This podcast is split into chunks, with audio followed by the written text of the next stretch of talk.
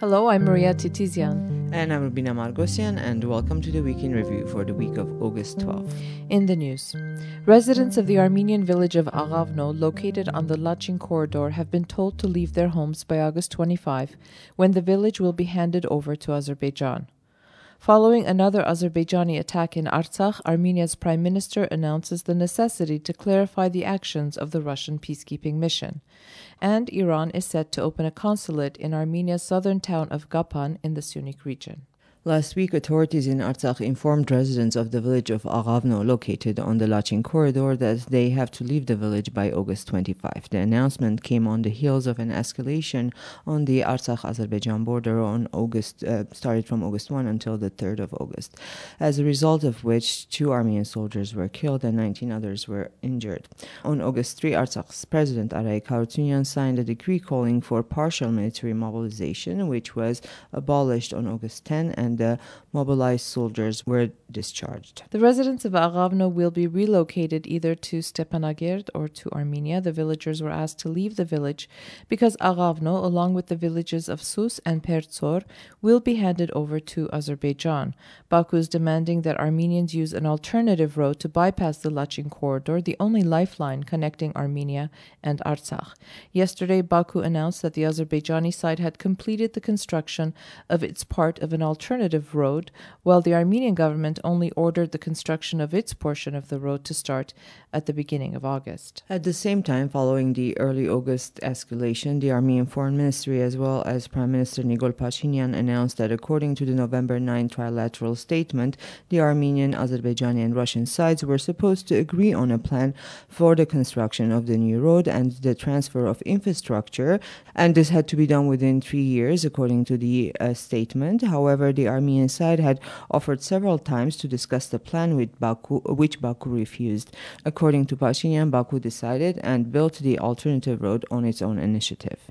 On August 9, Artsakh's Minister of Territorial Administration, Haik Khanumyan, told CivilNet the Russian peacekeeping mission informed Stepanakert about Azerbaijan's intention to start the construction of this alternative road, and Stepanakert um, had replied that the best option would be the road passing through the villages of Medzshen and Hinshen.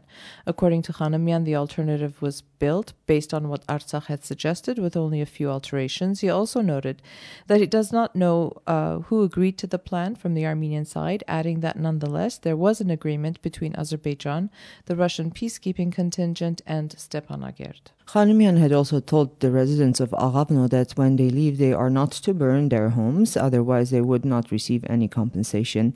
His justification was that in the future it might be possible for people to return to Aghavno as it is very close to the new corridor. He added that several villages of the Aghanus community, which had fallen under Azerbaijani control after the war, will be included in the new corridor, and Artsakh residents may be able to move back to their villages of Aghanus. The residents of Gornitsor, through which the new road linking Armenia and Artsakh will pass, uh, said that the Armenian side started the construction of the road on August 2. The Armenian government intends to finish the construction of this new road uh, by spring of next year. Until then, the connection between Armenia and Artsakh will be established through a four kilometer dirt road that connects to the existing highway that will be controlled by Russian peacekeepers. There are concerns, however, that it will be difficult to travel on the road, you know, in times of rain or heavy snow. Parallel to building the new road, the Armenian government is also building a new water, gas, and electricity lines uh, from Armenia to Artsakh, as currently all the existing infrastructure passes through the section of the Lachin corridor that will be handed over to Azerbaijan. According to Khanumyan, the communication and electricity lines will be moved to the new corridor as soon as possible. As for the gas pipeline, they are trying to find alternatives. The minister did say that the infrastructure will not be ready until August 25. Until all gas, electricity, internet, and communication cables are moved, Azerbaijan will have control over the infrastructure passing through the Lachin corridor. In March, just this past year, when Armenia and Artsakh were hit by unprecedented uh, cold weather, reaching you know temperatures below freezing, Azerbaijan um, arbitrarily cut off the gas supply to Artsakh for uh, two weeks. According to Khanumyan, Stepanakert has energy reserves, which should help them avoid a similar scenario until the new infrastructure in place. And as a reminder, on June 27, Nikol Pashinyan announced that after the alternative road bypassing uh, Lachin is completed, all the villages that were not part of the Nagorno-Karabakh Autonomous Oblast would be handed over to Azerbaijan. The issue of Aghavno was left hanging in the air. The situation was also tense on the Armenian Azerbaijani border. On August 6, an Armenian conscript was wounded by Azerbaijani fire on the eastern portion of the state border. Later, Russia's defense ministry stated that the incident had taken place near Sotk. This is in the Gegharkunik region of Armenia. And on August 8, Armenia's Ministry of Defense denied accusations by Baku that Armenian armed forces had fired in the direction of Azerbaijani military positions. During the August 4 cabinet meeting, Prime Minister Nikol Pashinyan addressed the escalation in Artsakh and the mandate of the Russian peacekeeping mission. Pashinyan stated that a number of events that happened on August uh, in between August 1 and 3 and before raised questions regarding the nature of Russian peacekeeping mission uh, in Nagorno-Karabakh. According to the Prime Minister, the capture of the villages of Khazapert and Hin Tagher and the capture of Armenian servicemen by Azerbaijan in the presence and with the permission of the Russian peacekeepers on December December 11, 2020, the capture of the village of Parukh in uh, Nagorno Karabakh on March 24, 2022, again in the presence of Russian peacekeepers, the continuous ceasefire violations along the contact line, the cases of physically and psychologically intimidating the Armenians of Nagorno Karabakh in the presence of the peacekeepers are unacceptable. Pashinyan stressed that under these circumstances, it becomes necessary to clarify the details of the peacekeeping mission in Nagorno Karabakh. He added that this was necessary from the beginning, along with the deployment of the peacekeeping troops. However, it was hindered by Azerbaijan, who refused to sign the mandate of the peacekeeping force in Nagorno Karabakh. Pashinyan stated that as Armenia signed the mandate of the peacekeeping mission in November of 2020, Yerevan expressed that it will be implemented in full. Pashinyan also stated that the third point of the trilateral statement of November 9, 2020, which ended the Artsakh war, clearly states that there is a contact line in Nagorno Karabakh along which the Russian peacekeeping forces are deployed. That area is called the zone of responsibility of the Russian peacekeeping troops in Artsakh, and Armenia expects that any attempts to cross the line of contact will be stopped by Russian peacekeepers, and the Azerbaijani units inside the contact line will be withdrawn. The Prime Minister also noted that the signatures of Armenia and Russia are sufficient to implement the Russian peacekeeping mandate in full force. If the Russian side fails to do so, then it is necessary to take measures to establish that mandate internationally or to endow the peacekeeping mission with a wider international mandate. In response to Pashinyan's criticism of the Russian peacekeeping mission deployed in Artsakh, Russia's Foreign Minister Sergei Lavrov told reporters on August 5 that Moscow has yet to receive Pashinyan Suggestions regarding the peacekeeping mission. Following Lavrov's statement, Armenia's foreign ministry speaker Vahan Hunanyan stated that the concerns of the Armenian side regarding the need to increase the effectiveness of the activities of the Russian peacekeeping troops and the emergence of possible issues in the future among other cases, were transferred in writing to the top leadership of the Russian Federation in February of 2021. And yesterday, a representative of Russia's foreign ministry, Ivan Nechayev, told reporters that Russia does not consider criticism of its peacekeeping mission in Nagorno Karabakh to be fair. According to Nechayev, the Russian peacekeepers are engaged in efforts to stabilize the situation on the ground. Nechayev also stated that Moscow plans to facilitate high level contacts on the issue concerning Armenian Azerbaijani relations by the end of August. He also stated that the situation around the Lachin corridor should be resolved in accordance with the sixth point of the November 9 trilateral statement, which stipulates that the plan for the construction of a new route through the Lachin corridor which will ensure a link between Karabakh and Armenia, should be determined with the agreement of the parties in the next three years, with the subsequent redeployment of Russian peacekeeping troops to maintain the security of the route. And speaking of issues on the Armenian Azerbaijani agenda, last week Armenia's ambassador to Ukraine, Vladimir Karapetyan, told Ukrainian national TV that while Azerbaijan declares that 38 Armenian POWs are held in Baku, the Armenian government believes that an additional 26 are being held in Azerbaijan. Also, according to Karapetyan, Yerevan has evidence in the form of documents, video footage, as well as testimony from returned POWs. Yesterday, Pashinyan talked uh, on the phone with Iran's President Ibrahim Raisi, discussing the situation in the region as well as Armenian Iranian relations, referring to the recent escalation.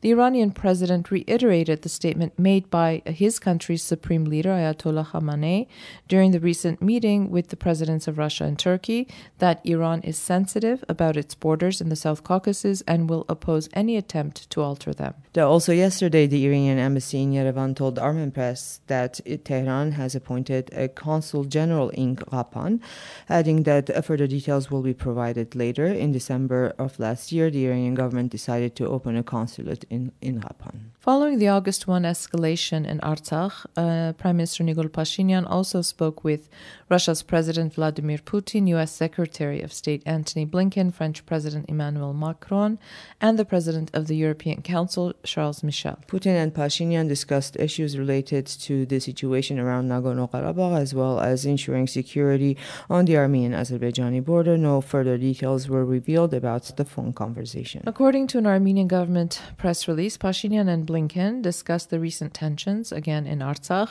The state secretary expressed concern about the escalation and willingness to assist in stabilizing the situation and assured uh, the Armenian prime minister that the U.S. is watching the situation in and around Nagorno Karabakh closely, urging direct dialogue between Armenia and Azerbaijan to resolve issues related to or resulting from the conflict. Blinken also spoke with Azerbaijan's President Ilham Aliyev, calling for de escalation. Uh, French President Emmanuel Macron also spoke with both leaders. According to a press statement by the French government, Macron is closely following the developments in the South Caucasus, expressing his concern over the serious incidents that have occurred in recent days, particularly in the area of the Lachin corridor. He called for measures to be taken to avoid an escalation. European Council President Charles Michel also spoke with Pashinyan and Aliyev.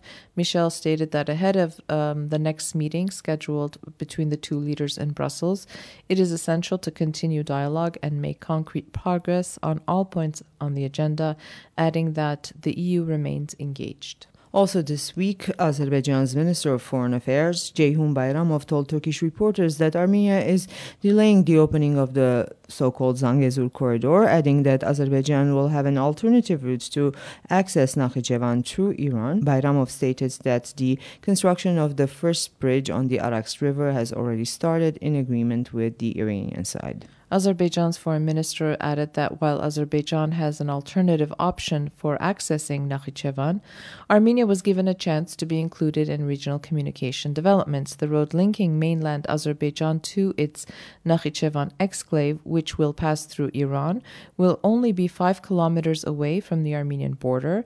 Azerbaijan and Iran signed a memorandum of understanding about linking Western Azerbaijan to Nakhichevan through Iran uh, back in March of this year. And during the November 4th cabinet meeting, Pashinyan stated that Armenia is willing to ensure a link between Azerbaijan and Nakhichevan at any moment through existing roads from any crossing and to provide security guarantees as well. According to Pashinyan, despite Armenia's willingness to provide the connection, Baku has never asked to use Armenia's territory to reach Nakhichevan. Yerevan has continuously stated that it will not grant a corridor to Azerbaijan um, for linking its western regions uh, with Nakhichevan. Pashinyan stated that with the November 9 statement, Armenia is obliged to provide a link between Azerbaijan and its exclave, which it is ready to do in accordance with its legislation. Early this week, images of Russian checkpoints along the roads linking Mehri to several villages in the southern part of Syunik region appeared on Armenian social networks. The Russian border guards, which have a mandate to guard the Armenian-Iranian border, were stopping Armenian citizens and foreigners checking their documents as asking where they were headed. The mayor of Mehri, Bagrat Zakarian, uh, told Azatutyun that the Russian border guard set up checkpoints in southern Syunik months ago. After media reports about the installation of new Russian checkpoints near Mehri, Russia's FSB Border Guards Department in Armenia explained that it was done in coordination with Armenian authorities to prevent illegal cross border activities such as drug trafficking and illegal migration. According to FSB, a tense situation has been observed recently at the Mehri section of the Armenian-Iranian state border due to increased attempts to illegally smuggle drugs from Iran to Armenia. Moreover, according to the Russian side, violations of the border by representatives of extremist and terrorist groups were also recorded. Armenian government officials have yet to comment on the presence of Russian checkpoints along the roads in Syunik. Also, yesterday, Armenia's foreign ministry denied reports from Turkish media sources that envoys Ruben Rubinian and Serdar Kilic, who are negotiating a resolution to Armenian Turkish relations, will meet in September in Turkey. Armenia's foreign ministry told um, Armenpress that so far no such agreement has been reached between the two parties because they have been meeting in third countries. Uh, so, this is the first time that they would meet in one of the two countries, but of course, our foreign ministry has denied that. This week, an Armenian conscript was found dead with a gunshot wound, and two others, a contract serviceman and a participant of the three month training arranged for the reserve soldiers, were also found dead in yet unspecified circumstances. A criminal investigation has been launched to investigate the death of the conscript, and uh, forensic examinations have been appointed to find out the causes of the sudden deaths. Today, Artsakh's Ministry of Interior reported that four people were killed after a civilian vehicle collided with a vehicle belonging to the Russian peacekeeping contingent on the Stepanakert Askeran road in Artsakh. The Armenian driver from the village of Sarushen was taken to hospital with fractures and lung damage. The four female passengers in his car were killed on the scene. There are no reports about the Russian driver um, as or well. anyone else Yeah. in the car. No. Armenia's Prosecutor General's office reported that two people have been charged with state treason. One of them was recruited by foreign intelligence services in 2017 and gave them information about Armenia. This year, on June 7, he left Armenia, after which, through a video message, he asked the president of Azerbaijan to grant him Azerbaijani citizenship. And this is the first time we understand when they say foreign intelligence services, which country Yeah, they it pertains to. Well, the other Armenian citizen who is living in Istanbul was also recruited by foreign intelligence uh, and posted anti Armenian comments on Facebook, praising Azerbaijan's government and criticizing the actions of Armenia and Artsakh during the 2020 Artsakh war. This person also appealed to Azerbaijan's president to be granted Azerbaijani citizenship to live and work uh, in Stepanakert under Azerbaijani control. Yesterday, Armenia's former Prosecutor General Aghvan Hovsepian was granted bail. Hovsepian has to pay 100 million Armenian drams, that's over 240,000 US dollars. Hovsepian's lawyers had argued that their client suffered from a number of illnesses, including severe diabetes, which they insisted was incompatible with detention. His situation deteriorated while he was being transferred from one hospital to another. Uh, Hovsepian's lawyers also argued that since his assets are frozen, he cannot pay uh, the bail at the moment. His friends and relatives uh, apparently are trying to gather the money to get him out of prison.